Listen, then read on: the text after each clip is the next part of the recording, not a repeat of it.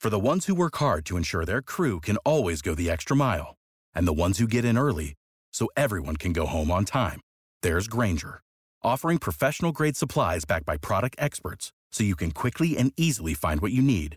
Plus, you can count on access to a committed team ready to go the extra mile for you. Call, click Grainger.com, or just stop by. Grainger, for the ones who get it done.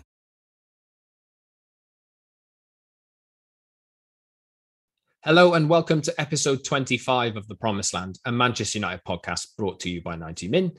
I'm Scott Saunders, joined by football journalist and United season ticket holder Rob Blanchett. Remember to subscribe wherever you get your podcasts. We're on Apple, Spotify and Google.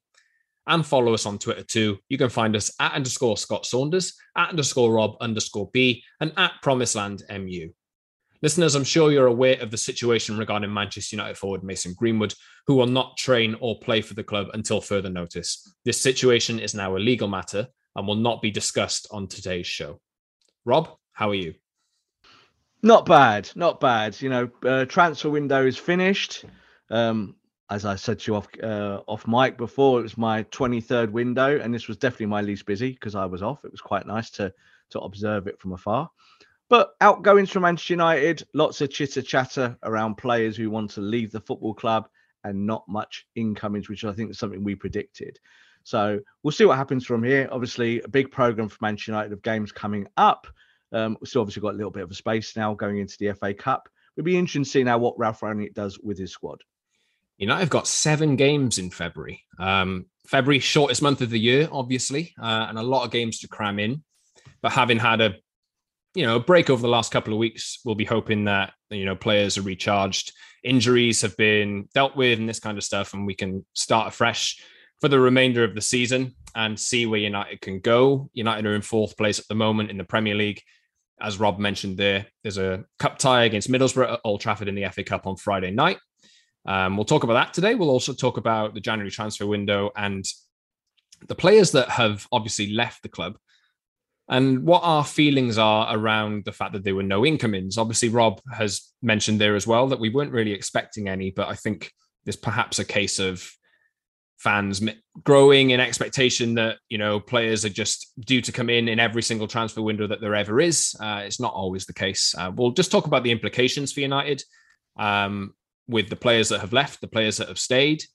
We'll also talk about some players who may be returning or, you know, getting a chance in the first team. Paul Pogba, Hannibal Mejbri, a number of different players. And we'll talk about the weeks ahead and we'll see how United can progress under Ralf Rangnick for the remainder of the campaign. So deadline day was a busy one in a sense of Donny van de Beek left for Everton on loan. I do not believe there was an option to buy in that. I think it's just a straight loan to Everton, who signed Dele Alli as well. Anthony Martial left, obviously, in the last week to go to Sevilla. Axel Tuanzebe has left United or left his loan at Aston Villa to go on loan to Napoli. Amad Diallo has left for Rangers. And there's a number of other players who've left the club as well, who weren't really in the first team picture. But maybe there's some fans coming into this, Rob, or looking at the team now with no incomings, thinking that this United squad is weaker than it was before the window started. How do you assess it? Well, it's certainly weaker in terms of numbers. So again, I think with the transfer market and certainly with the transfer windows, it's become its own cottage industry, hasn't it, for football fans? So football fans are dialed into it. They want to know every rumour. They want to know everyone that the club are after. And Manchester United certainly do have targets to bring into the football club. But I think you can't deny at the moment that the team is in transition. You know, Ralf Rangnick, I think, is doing a good job there. Whether he's going to be the guy that takes the club forward as a coach, I think that's an open question as it stands. And I think because of that, Manchester United cannot really go out and splash the cash. Now, you can't really do that in January anyway, because the targets are not there. You know, everything happens in the summer in general. You could have gone and found another Bruno Fernandes, maybe. But I think the main pressing concern at Man United is to get the quality that's already at the football club playing well. So I think this is really what Rangnick's been tasked with. You could have brought in 1 or 2 or 3 or 4, but I think as you've seen with the outgoings, those players, maybe say like Amad Diallo, I think it's a really good example. Amad Diallo might have got minutes now in the weeks and months ahead, but clearly Ralf Rangnick doesn't see him as a solution in the next 4 months. So I think it's better, obviously, that he goes out on loan and gets football. And I think that's the balance, is that if these guys are going to sit on the bench and not even come on or not even get on the bench, then it's better that you reduce your numbers. Ralf's talked a lot about working with 14 or 15 players rather than 24 or 25. And I think we saw with his outgoings that that was him being the architect of this squad as it stands. Of course, Ralf is meant to move into a consultancy role after his job as, you know, interim manager is done at the end of the season. There's been no decision yet on whether Ralf will continue. I know, Rob, I don't know whether you're still in the club of extending Rangnick's stay as manager, but obviously there's been no answer there yet. United have other managerial targets too, but it's not... there's no suggestion one way or another about which way United will turn. So is it really that smart to buy for a manager who is potentially going to leave in 6 months when we don't know the significance of his role afterwards and whether he's going to be integral to everything or whether he'll just be kind of on the side, you know, offering advice a little bit? So, Rob, I did want to ask you more in depth about Donny van de Beek. Now, United fans are kind of upset, I suppose, that van de Beek hasn't been given enough chances. But I think we've spoken on this show numerous times about the fact that when he has had chances, he's not really done well enough. Now, there are concerns, I think, in United's camp about how well he's adjusted to the Premier League. Is he physical enough and all this kind of stuff? We'll see at Everton. He's got a chance under Frank Lampard. You know, it's potentially a good manager to learn under, given the way he played the game and Donny's position and this kind of thing. But Donny, as it stands, will be coming back to United at the end of the season. But maybe could Everton be a launching pad for him to come back at United and then making a first team place his own? Or is this a chance for United to sell him on? A bit of both. I think it's a good opportunity for all parties here, because Donny van de Beek sat on Man United's bench and coming on for 2 minutes is pointless. It's not really what he was bought for. It's not what Man United need. I always take it from this stance, is that it's club over player every time. Yeah, it's about the needs of the football club over the needs of any individual footballer. So Donny van de Beek came to Man United. We can argue till we're blue in the face whether Ole Gunnar Solskjaer managed him correctly, gave him the correct minutes. He did play plenty of games off the bench, but I saw those games with my eyes and he wasn't very good. So a lot of the talk that we had coming out of Carrington was that he was struggling to adapt to Premier League duties.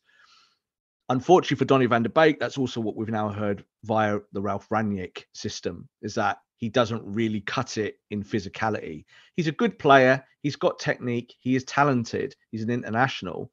But I think it's better that he goes to Everton. I think at Everton, he'll play more. He'll get the opportunity to acclimatise. He's now going to go and play for a manager who was a top midfielder, obviously, in Frank Lampard. And I think with Everton's business, you know, Everton are in a little bit of a rebuild themselves. So I think Donny will get more slack cut for him than what he had at Manchester United. We'll see how it goes for him. You know, he was never, like you say, Rob, 2 minutes off the bench here and there. It's no real good for anyone. Social posts about Donny making 50 appearances when he's played for 1 minute at a time in most of those games is no good for anyone.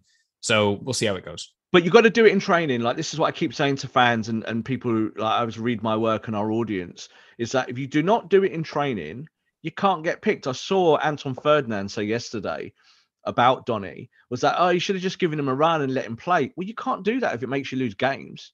You literally cannot do that, if especially in midfield. So I know why fans are upset about it, because they want to see him do well. But as I said, club over player. If he was doing well in training, Donny van de Beek would be a starter at Man United. Yes. So Donny was the only first-team established player to leave on deadline day, if memory serves me correctly. It was a long day yesterday. Rob and I have worked in football media for a long time now. As Rob says, 23 deadline days you've had. I'm not quite sure how many windows I've had. 23 windows, sorry. I'm not sure how many I've had, but I'm probably going to go and count after this, just because it.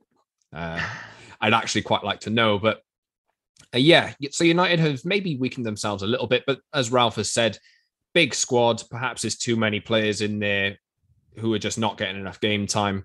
he likes to work with a smaller squad. But my question to you, Rob, before we get into the fact that perhaps there were some problem positions that were not addressed, is this squad, this clear out, does it mean that United will really struggle in the next few weeks? Because, fans point to midfield and they're thinking, oh, do we have enough in there with McTominay and Fred and Matic? Is that it? I'm sure we'll talk about Paul Pogba in a little while, but does that it? Is there any areas of the pitch that concern you now? Not really. I think when we talk about numbers, if you've got 25 players in your squad or something around that ilk, it only really is a good thing if you're using them. So if you're not using them, then there's no point having them. Of course, the only other side of this coin really says is that if you get injuries, then you've got less options, haven't you? So if you have an injury crisis, you suddenly lose 7 or 8 players. What are we going to be saying on one of our podcasts? Oh, Manchester United have got rid of players too early, too soon, have all gone. But let's be honest, the players that have exited, and you name them there at the top of the show, they're not getting minutes. They're not helping Man United. And let's again be honest, if United had got good concrete bids for them on deadline day or before in January, they probably would have been sold. But I think loan deals, as we talked about Donny van de Beek there very specifically, it's important that he gets football, because if he goes to Everton and does well for 4 or 5 months, then there is always that option of bringing him back. And I think one of the reasons why he took the Everton deal, because he turned Everton down at the start of the season, obviously after chatting to Ole and Ole giving him the assurances that he wanted. One of the big things is that he's very settled in Manchester. He moved to Manchester with his girlfriend. I think they've got a place in the city centre, which is quite strange for a player. Normally players end up in Alderley Edge or Wilmslow or in big £1 million mansions. He's decided to stay in the city centre in Manchester. And, the commute from Manchester to Everton is easy. So he won't really have to uproot his life to go and play for, say, Crystal Palace, who are another club who are knocking on his door. So I think it's a good thing. Let's see what happens. And I think with Ralf, all we have to hope here now for Ralf is that you do not get injuries. But saying that, unless you've got a huge injury crisis, I think the players that have gone wouldn't have got extra minutes. Let's talk about one of those players who hasn't been getting as many minutes as he was hoping for. And another player who is said to have had a meeting at the start of the season with Ole Gunnar Solskjaer and been given assurances that he will be having more minutes than he actually ended up getting. Jesse Lingard has ended up staying at United. I think there's a possible position for him on the right wing now, which might have popped up in the last few days due to varying circumstances, which may give him another chance in the team. But I think he's made it clear over the last month or so that he, as much as he would like to stay at United and see out his contract, I think when offers came in for him, I think Newcastle United were interested and they were probably closest to getting him on transfer deadline day on loan, or whether that be on a permanent deal or whatever. Lingard went to West Ham last season and tore it up in the Premier League. He was fantastic. But he seems to have lost his... that momentum. So can he rediscover it in the next few months? We'll see. But, United were actually open to doing a deal up until a few hours before the window closed on Monday. So that's said to have made Lingard quite upset in the fact that, he was told by Ralf Rangnick earlier in the day that he could actually leave. And now it's turned out that he hasn't left and United need him.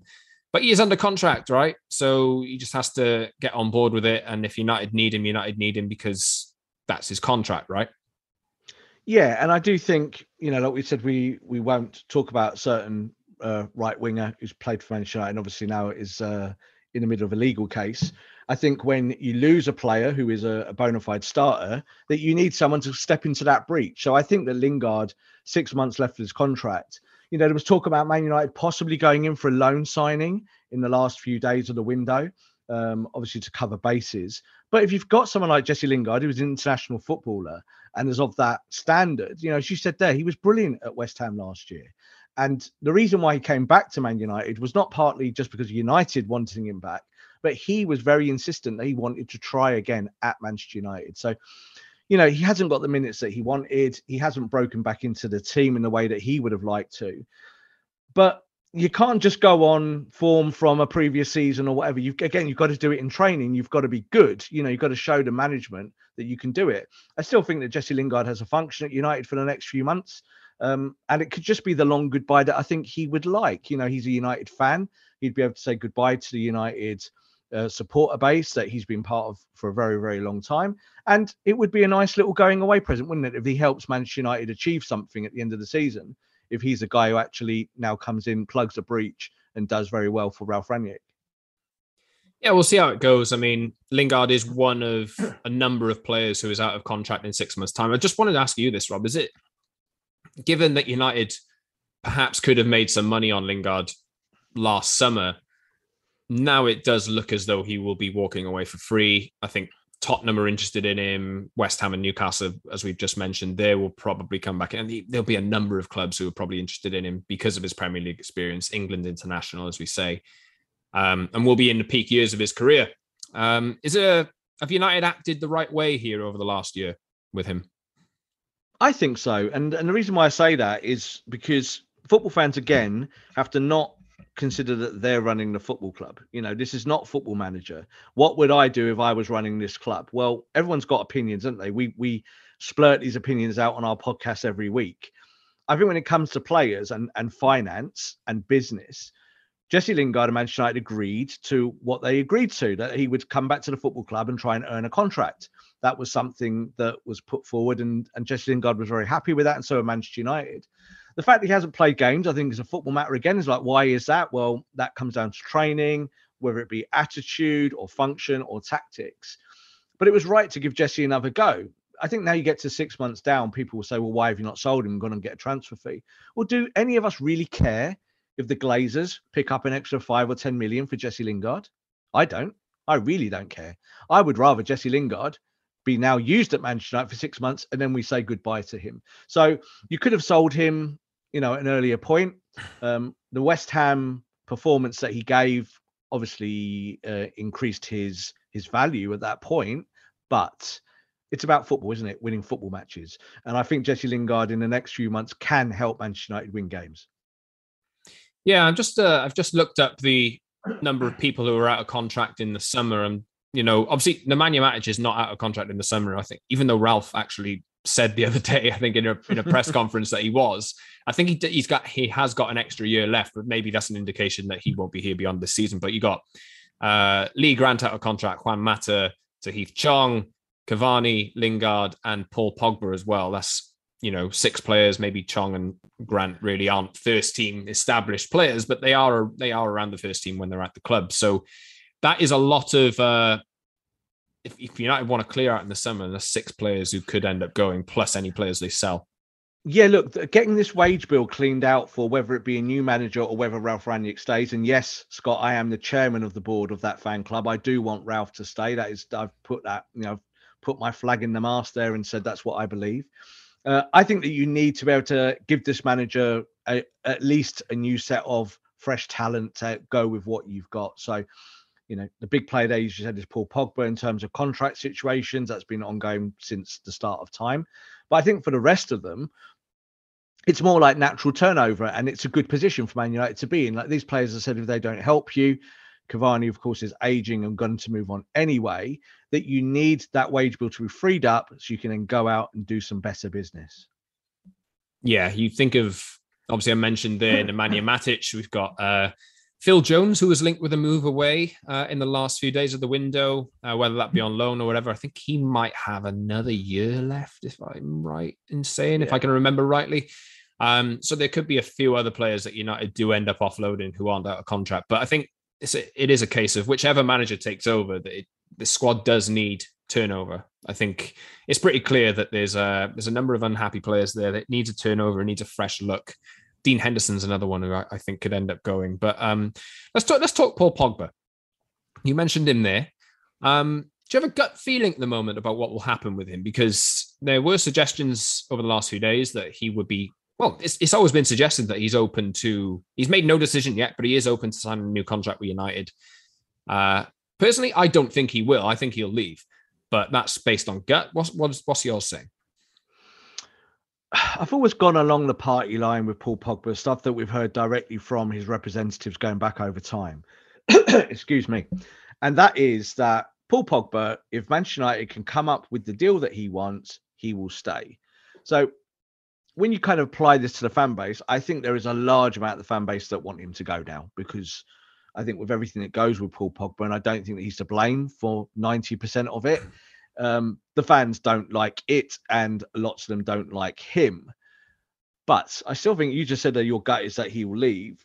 I think my gut says that he'll stay. So we've got nice kind of varying points there. And I believe that, because I think Manchester United, as the time goes on now and as the midfield unfolds of what Ralf Rangnick wants to do or what a new manager will want to do, any new coach, Ten Hag, Pochettino, Diego Simeone, whoever you want to put there, Ralf Rangnick will want to keep Paul Pogba. Doesn't matter what fans think or whether he's been a success over the time he's been at the football club. Paul Pogba remains one of the elite central midfielders in the world. Do you want to lose a player like him for free in this situation and then have to pay the money to go and get someone to replace him who's probably not as good as him? So I think that when this brinkmanship is over in the next few weeks, and it will be, because obviously we'll get to the end of his contract, that Manchester United will give him the offer that he wants. If he gets an offer from a club that is performing better than Manchester United, and this is where we could be, then, of course, Paul Pogba might take that option. And there are other clubs that are doing better than Man United. So I don't think we will see him at another Premier League team. I think that is impossible. I don't think that's something that United would allow. I think they'd rather pay him, you know, £800,000 a week than let him go to Man City or to Liverpool or somewhere like that. But, of course, there's plenty of foreign teams that he could join. Real Madrid and Barcelona are looking to rebuild. But the truth is that they just cannot afford the kind of wages that Paul Pogba earns. They just cannot. They have not got the money. You know, so they've gone out like yesterday. Barcelona went and got Aubameyang. That there are ways of constructing deals to be able to do it. Paul Pogba is a high-level premium elite player that you're going to have to pay all the whistles and bells for. And Manchester United know that they lose Paul Pogba, they've also lost one of their major marketing tools to market the club around the world. So for that reason, my gut reaction is that if he comes back into the team now under Ralf and plays well, because he can play left or right, he can play the centre, he can do many different things for Ralf. If he does well, Manchester United will be giving him that contract, and I think there's a good chance he'll sign it. Yeah, we are seeing a lot of... I've just looked at the 2023 expiry dates. We'll get into that in a second, just out of curiosity. But there's a number of clubs, you see it with Arsenal, and they've given players like Mesut Ozil and Aubameyang massive, massive contracts for them. And then they've ended up, you know, becoming duds. They offloaded Ozil to, you know, and it's a case that they have these players who are just not really contributing to the first team and they're paying them fortunes. And I think you might find that football goes this way in the next few years, with the fact that, you know, players will run down their contracts because transfer fees have got so inflated and massive. But at the same time, there's only a few real clubs who can really afford to pay these massive contracts without, you know, having a problem down the line. So we'll see what happens with Pogba. I'm not saying either way. I'm just going on a gut feeling there, you know. Yeah, look, football has gone this way. I think I touched on it before on one of my other podcasts about the NBA and how the NBA works, because it's quite normal for someone to sign a 4-year contract and serve the 4-year contract and then leave for nothing. It does happen, you know, in what they call free agency in America. I'm sure our American listeners are very, very aware, obviously, how the system works there. But I think obviously in Europe, this is something that's kind of more new to us and something that hasn't really been applied over years, even with the Bosman rule, that players are now, this is a more natural thing for them to do because they're brands and businesses on their own, these players. And I think when you look at Paul Pogba, you know, he knows that wherever he goes, he can command the kind of salary that he wants wherever he is, Real Madrid, Barcelona, Manchester United. I think as it stands, talking about those three football clubs, Man United are in the best financial position to keep Paul Pogba. You know, they don't have to buy Paul Pogba, do they? They don't have to sweeten his agent. They don't have to do all of those things that these other clubs would have to do. And it would just, it's a wait and see, isn't it? Because, you know, we'll see what PSG want to do. You know, there's obviously talk that he could go back to Paris. Obviously, it's his hometown. That's an option for him. But I do think that if United can attract an elite manager, and I'm sure that they will, that then Paul Pogba will consider staying. Because I think for Paul, it is about football. I think he wants to win. You know, he knows he's going to get paid wherever he is. He can go and play football on the moon and he'll go and get 3, 4, 500 grand a week. He'll get it. It doesn't matter to him. To him, it's about trophies. And I think he only stays with Man United if he's convinced by the project. So that's kind of where he was a year or two ago. And we're hearing really good things about him and Rangnick. You know, they get on really well. He's impressed with Rangnick. And I think this is how footballers who want to win, they look at Ralf Rangnick as that kind of technical winner, a tactician, someone with a plan. It's not hot air. You know, it's not like, I just want to win. It's like, I've got a method of winning. This is what I want to do. It's just now a wait to see if Paul Pogba is happy to stay in Manchester for really the rest of his prime of his career, really. That's the question now at his age. But we do hear that he's got a family. He's happy in Manchester. He doesn't go out on the town. You know, he's that kind of lad. He's a family man. And living in Cheshire, in the leafy suburbs of the outskirts of Greater Manchester, I think that he's relatively settled. So that might play a key in all of this that maybe football fans don't consider. United do have a lot of decisions to make over the next 2 years or 18 months or so. I'm just looking at the contracts for 2023. I'm sure we'll do this at some point in the summer, Rob, you know, breaking down the, you know, who should stay, who should go, what United should do with all these different players. But there's actually 9 players out of contract in 2023, although 7 of them do have options for a further year. So there's Marcus Rashford, Luke Shaw, Cristiano Ronaldo, Fred, David De Gea, Phil Jones and Tom Heaton all have an option for a further year. And Nemanja Matic and Diogo Dalot are also out of contract in 2023. So there's a number of players that either Ralf or the new manager will have to make a decision on. Obviously, that extra year option gives United a bit of flexibility. But it does mean that if United are looking to do a massive transition of the squad, then this could happen realistically over the next 18 months. Yeah, I think it's a good thing. You know, expiring contracts are only really a problem if it's an asset that you could sell. So I think Paul Pogba fits into that bracket.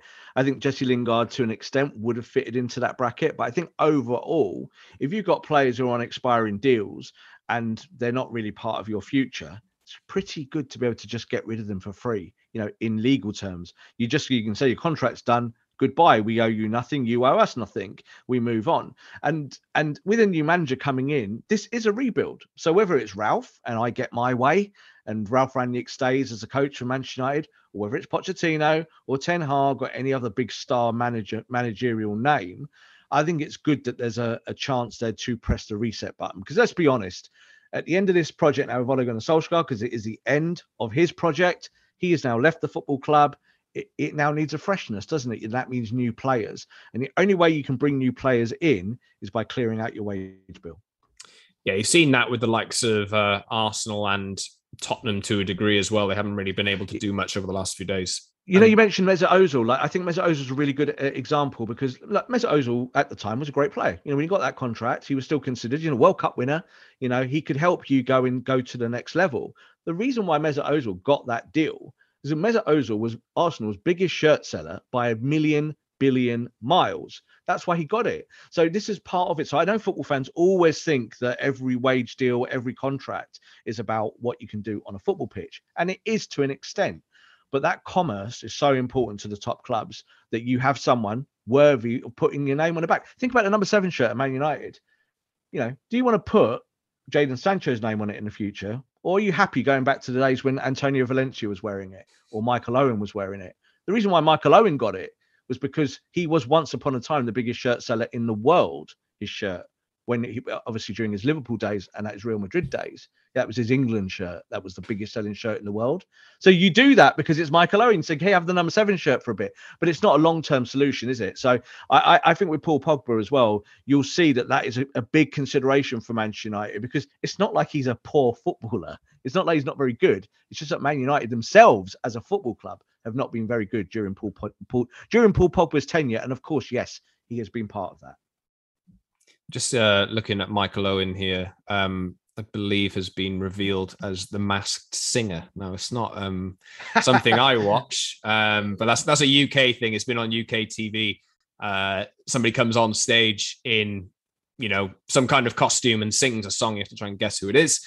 Michael Owen was part of that series recently. Yeah, that's what he's doing nowadays. He's not playing football anymore, although he is doing a bit of punditry. Rob, you mentioned there Jadon Sancho. I mean, let's move on and talk about what's next, I guess, on the football pitch. Jadon Sancho was bought in the summer, 73 million, however much money it cost United to get him in.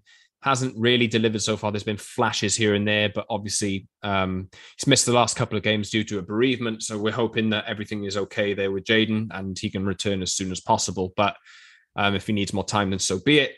But obviously with it should be now time for him after this, whenever he does return, it should be time now for him to start delivering, you know, making that wing position, whichever, whether it's on the right or on the left. Ralf has actually referred to him as better from the left side. But we'll see. He can do both roles well. It's time for him now to step in, you'd think, and to kick on a little bit. Yeah, and I think also we've got to kind of consider everything about Jadon Sancho, about why he is where he is at the moment. So he went to the Bundesliga. He did fantastically well. We know everything he did at Borussia Dortmund, and he really, you know, set the league on fire there. And that's why he increased his value so much as well, obviously starting his England career as well. But he's never played in the Premier League before. So he might be English, but he's never played at this standard before. It's the highest standard in the world in terms of the aggressiveness of the league and all of the things that you have to apply to be good in the Premier League. That might not be the most technical league in the world, but it's certainly the toughest. And I think for Jadon, that transition is normal. You know, I think you have to give players time, certainly young players. He definitely fits that category. He's not an experienced player. You know, I think Ralf Rangnick's been talking about him and getting his age massively wrong in press conferences. He's been saying that he's 24, and I'm like, has he? I haven't seen that. The other day he's 20. I think he said he's 23, 24, and I was like, is he? I don't know. And I was thinking to myself, how old is he? Have I missed a few years of... You know, have I been asleep somewhere in a corner and just completely missed it? But I think this is the whole thing, is that you buy someone like Jadon Sancho to have a big impact at your football club, don't you? That's why you spend the money. But it is also a future-proofing signing. Like, you're buying what you believe is quality that will take you through several years, not just maybe one or two seasons. So I'm not concerned about Jadon Sancho at the moment. I think that once he's in the team, he will stay in the team, and that he will get his form to where it needs to be.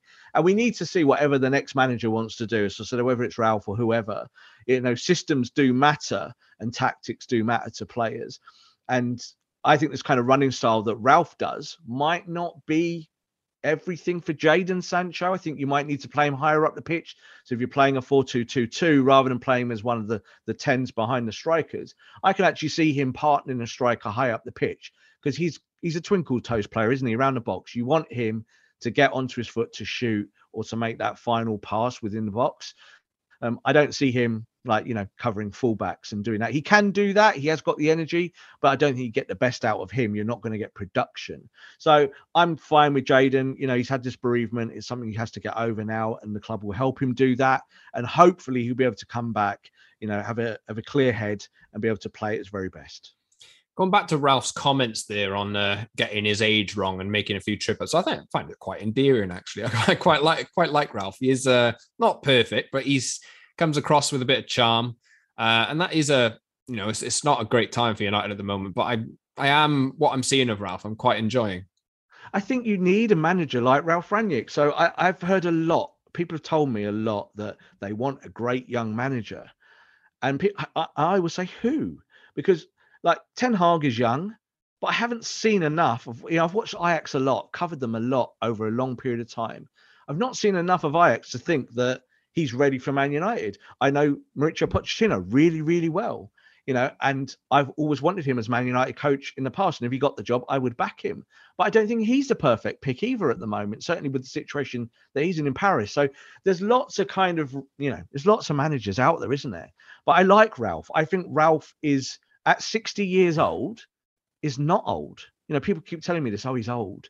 60 is not old. It's not. It really isn't.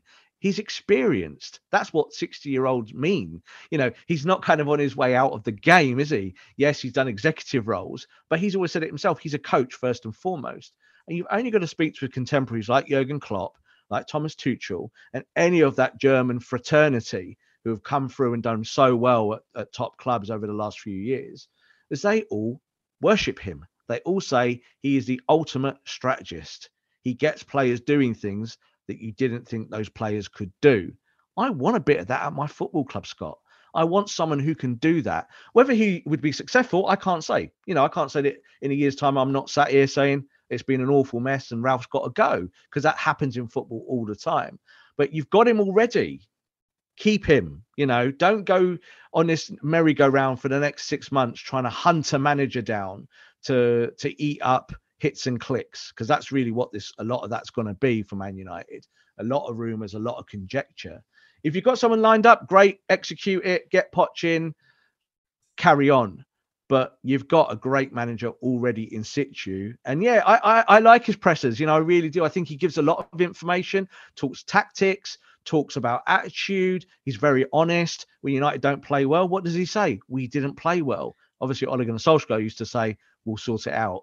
It's a very different style of management. The honesty is quite refreshing. I do find that. Sometimes he says too much for some people, but I kind of like it. But I think even like Klopp and Guardiola, even though they've got their own shtick of how they talk, I think they're generally pretty honest. You know, they do stay when Liverpool haven't played well, Klopp will say, oh, we were rubbish today. You know, and I like that. I prefer managers, because that's how fans are thinking as well. You know, it's on their wavelength.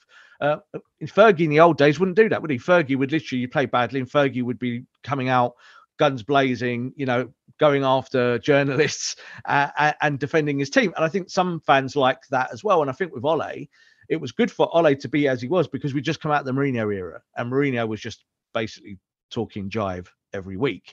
So it was again, a different style of management. But Ralf is good. I like Ralf, and I think that he deserves a chance. He's done so well at clubs over the years in the way that he's built football teams. Man United needs someone who can build a football club, and he's the guy who can do that. One player Ralf has spoken about is Hannibal. He's been at AFCON. Tunisia were eliminated from the tournament on Saturday. We're recording this on Tuesday ahead of the Middlesbrough game.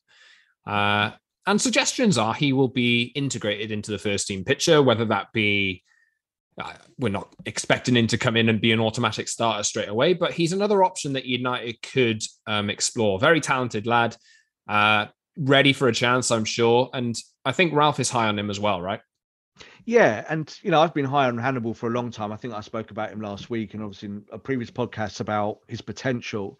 I saw him come in, you know, I did a report on him the day he signed for Man United when he was a kid, and we kind of looked into him, did the background work. And, you know, all these young players, they tick boxes, don't they? You kind of go, yeah, he can do this, he can do that, he's got potential. But potential doesn't mean anything until you fulfill it.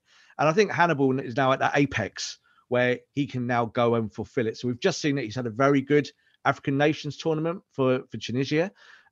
There was still some surprise that he chose Tunisia, because he could have played for France, and obviously he was connected to the French national team for a little while as well. But he chose that path. It was something personal for him, and he's going to be a star for them. And whichever football club he plays for, I think he's going to be a star. So he's at Manchester United. You don't have to buy him. You don't have to pay a transfer fee.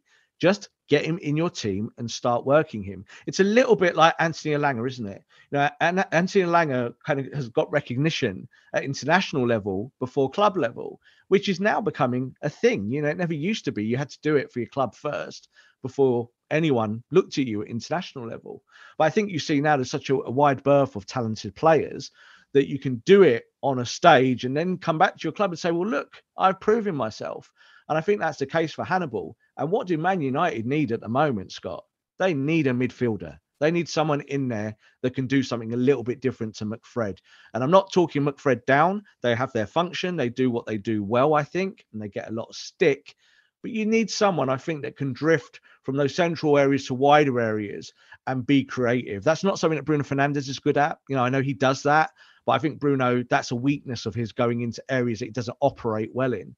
I think Hannibal's a little bit more of a conventional midfielder who can do a little bit of everything and give you that final ball that you desperately need from the centre of the park.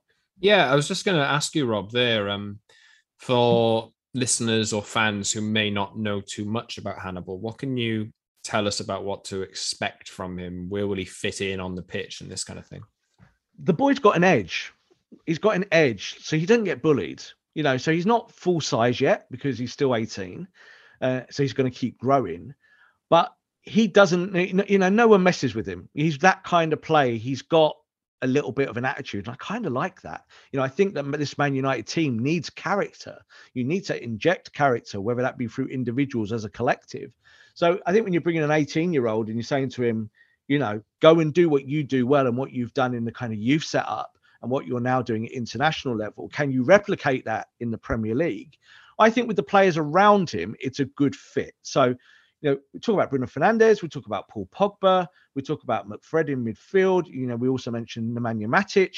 I think when you look at those central players and the players that might wander into the channels or be on the edge of the box, Mejbri fits all of that. Hannibal fits all of that. I can see him picking the ball up 20 yards outside of the box and playing the kind of ball that Scott McTominay can only dream of. So if you've got a player of talent, develop it. Get him in your team, give him minutes. I would rather see Hannibal Mejbri play minutes than Donny van de Beek, because I think the potential there, the upside of Hannibal is much higher than Donny. And the reason that is that Mejbri, I think, will become a bona fide Premier League player. I think, you know, Tielemans, I think is a good example of a player that came into the league and people said, well, maybe a bit lightweight, did it in France, you know, big reputation, you know, can he do it for Leicester? And we've seen that he can do it for Leicester. I think when you look at that pathway, I think Hannibal could be a real surprise ticket in the same way that Elanga is now. I think Elanga's come in. I think he's already bona fide starter. I think you could say to Elanga, you're doing the right thing, so we're going to give you minutes and give you games. I think Hannibal could buy into that and do very, very well for Manchester United over the next month and, of course, beyond. Well, of course, this is what fans want, right? You might think as much as every transfer window, you want a new shiny player to come in and do this job. And then United have been down this path before and invariably failed to have players justify the fee that they've paid for them. You have a strong tradition of developing youth players and bringing them through to the first team. And this lad's talented. He's very talented. Very talented and just needs an opportunity. And I think that, again, if he wasn't going to get minutes, and we know that he is because Rangnick's already spoken and talked him up, he's going to be included in first team duties. If he wasn't going to be in those plans, that you probably would have sent him out on loan, because he's a guy who needs minutes now. So I'm happy to see him get the minutes at Man United in the same way that I am happy to see Elanga get them. You look at other players, I think, on the cusp, someone like Tielemans, or you look at Ethan Laird. These are all players, again, huge talents, but they need to go and play, and they're in positions where they might not get minutes at Man United. So this is how you work it, Scott. You know, it can't always be a transfer that solves everything. Of course, fans believe that because that's the culture we now live in. If you've got talent, develop it, give it a chance, and then, of course, you move it on. If it doesn't work, you know, you might end up with a Tahith Chong or someone like Angel Gomez, who didn't quite cut it in the end, who were big talents as kids. But look at, you know, Angel Gomez has gone away. He's done quite well, you know. So I think that you have to sometimes be patient. It's all about if they can help you win. I certainly think Hannibal and, as we said, Elanga, they can help Man United win right now.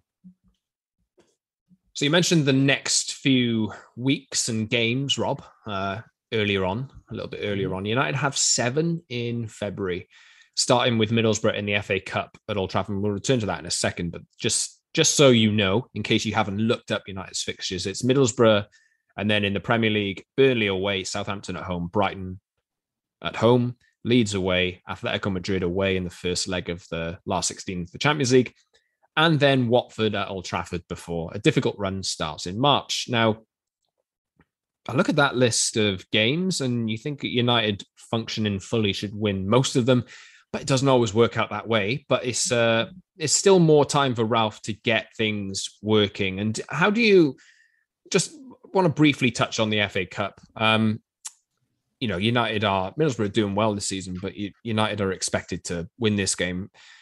United haven't won a trophy in 4 years. Coming up 5 years? Oh my God.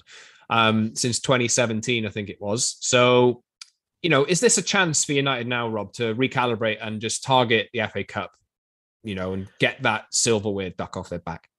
Well, look, you've got to target a trophy, haven't you? So I think when you look at Manchester United's situation over the last 6 months, that now the FA Cup has greater importance than what it would have done at the start of the season. And I think as well for Ralf Rangnick, who is very much an Anglophile, you know, someone who's followed English football and loves English football, being part of the FA Cup and its history would be something that he's very interested in. So I think we'll see that with this game coming up against Middlesbrough, Man United will not rotate. Man United will put out the big guns against Middlesbrough because they've got to go and get the job done. But also, like as you said and highlighted, is a big run of games coming up, a big programme. But I think it's a nice programme. I think it's something that will allow Ralf to continue to develop his system. He explicitly said that he wants to play 4-3-3, and then the next game did not play 4-3-3. So I think that there is not kidology going on there, but I do think that what he's trying to say is that United want to play some more front foot football. So I think that we've seen that Bruno Fernandes has kind of bit of uptick in his form. Marcus Rashford has come back into the team, little uptick in his form, and just the kind of first little signs that they seem to know what to do with Cristiano. So I think if you can fit those three players into a successful system, then that run of games looks pretty good. And Man United can go and win all of them. And of course, it kind of ends there with the Atletico game.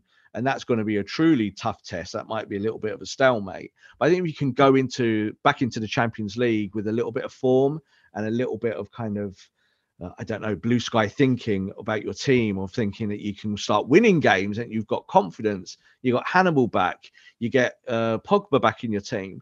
There's a lot of, there's a lot of upside there for Ralf Rangnick to work with. Doesn't always have to come in the form of shiny new signings. We'll just say that again. As much as we would like to see everything answered yesterday and everything sorted yesterday, it's just going to take time. Yeah, let's mention Harry Maguire though as well, because Harry Maguire had a good performance that last game for Man United, and he's a guy also heavily under fire. So if you get a proper Harry Maguire back, the guy that last year took Man United to second in the league and helped England to the finals of the Euros, then that's, I hate saying it, like a new signing, isn't it? A player that's done nothing for you for a few months suddenly comes back in, adds leadership, stops goals at the other end. And let's also keep fingers crossed that David De Gea keeps in the same form that he has been all season long. Yes, we'll see how it pans out. Rob, I did want to ask you a non-United specific question. I know we've both spoken off here about how much what we think of the transfer window, but who won the transfer window in the Premier League this month? Liverpool and City. Yeah, because annoying. I think when you look at Liverpool signing who they signed, and you look at kind of their positionals or how they're working around their team, and I think they're posturing around Mo Salah about whether Salah stays or goes. I think that's what the signing's about. But I think Man City won it with Julian Alvarez, because I think Julian Alvarez is going to come to England and blow it all apart. So forget Erling Haaland. We know how good Erling Haaland is. We know Haaland's going to cost a lot of money. And Haaland's going to be the guy, again, gets the hits and the clicks. And this is what the transfer window has become about, a lot of it. There's lots of chitter-chatter about stuff that is just hot air. It's what it is. But I look at Alvarez and I was thinking, anyone that gets him, he's a guy I think that could be the next, Kun Aguero. I really do believe that. And I think City have identified him. And that's why City went in hard for him and said, we're going to go and take him. And it's kind of same system that they did with Jesus. Exactly. I covered Jesus playing for Brazil before he went to Man City, and no one knew who he was. So I watched him and we did a bit of work on him, as you do on new players that you're coming across, young players, and everything he was doing, we were like, he's going to be really good. Now, let's be honest. He's not set the world on fire at Man City, but he's part of a championship winning team, a major part of it. It's probably like their only striker now, now kind of Ferran Torres has left the football club, but he tends to play on the right now. We know this, but I think when you look at someone like Alvarez, he fits Guardiola's system perfectly. He can play left, he can play right. He's a 10, he's a 9. He can do all of those things. And what does he do? He scores a goal almost every game, maybe one every two tops. It's a really good signing. I think they won the transfer window long term. Newcastle will feel like they won the transfer window just because they got some slightly better players in. It might keep them up. And of course, that's their main objective. But I don't know. I think January is always a hard window to win anyway. I think that there's, if you can find your Bruno Fernandes, you go and get him. But there's not many Bruno Fernandeses out there. Winning the transfer window, of course, is not always a distinct telltale sign that you will win the league or you will win on the pitch in the months to come.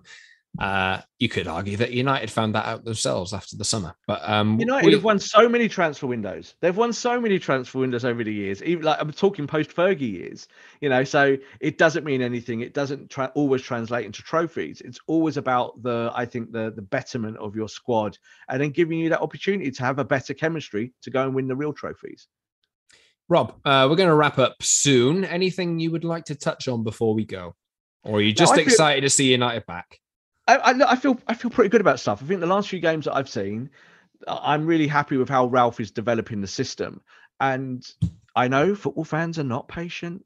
And we're also in a situation where Man United need to win now, because you're at that kind of part of the season where the games come thick and fast.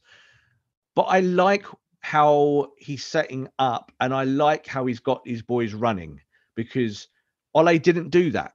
For all Ole's positives and negatives, he never really got this team to work as hard as it could have done. There was always something missing. So I can't speculate why that is. That's on the manager. He lost his job for it. Ralf Rangnick's only been with us a number of weeks, and I'm seeing better output. I am. I'm seeing it. And I'm seeing that the tweaks he makes game to game to game to game have positive elements. So I say, let's run with it. Yeah. This 60-year-old old man, which people keep telling me he's too old. He's not old. He's a football tactician. You know, is he a football magician? We'll see that in the next few games. We will indeed. United are back on Friday night at Old Trafford against Middlesbrough in the FA Cup before a run of 7 games in February. We'll see how it goes. United are gearing up for the rest of the season with a squad that has been trimmed, maybe to some fans' annoyance in a sense. But, you know, it is what it is. United have plenty of options to work with, and we'll see how it goes. So, to round off, remember to subscribe to our show. We're on Apple, Spotify, and Google Podcasts. And follow us on Twitter too. You can find us @_Scott Saunders, @_Rob_B, and @PromiselandMU. Thanks very much, Rob. Always a pleasure to chat to you. We'll speak soon. Hopefully United can go ahead and advance in the FA Cup, and everything will be rosy on the pitch for the next few weeks. Thanks so much for listening as well, listener. We'll speak to you soon. Save big on brunch for mom, all in the Kroger app. Get half gallons of delicious Kroger milk for $1.29 each. Then get flavorful Tyson Natural Boneless Chicken Breasts for $2.49 a pound, all with your card and a digital coupon. Shop these deals at your local Kroger today, or tap the screen now to download the Kroger app to save big today. Kroger, fresh for everyone. Prices and product availability subject to change. Restrictions apply. See site for details.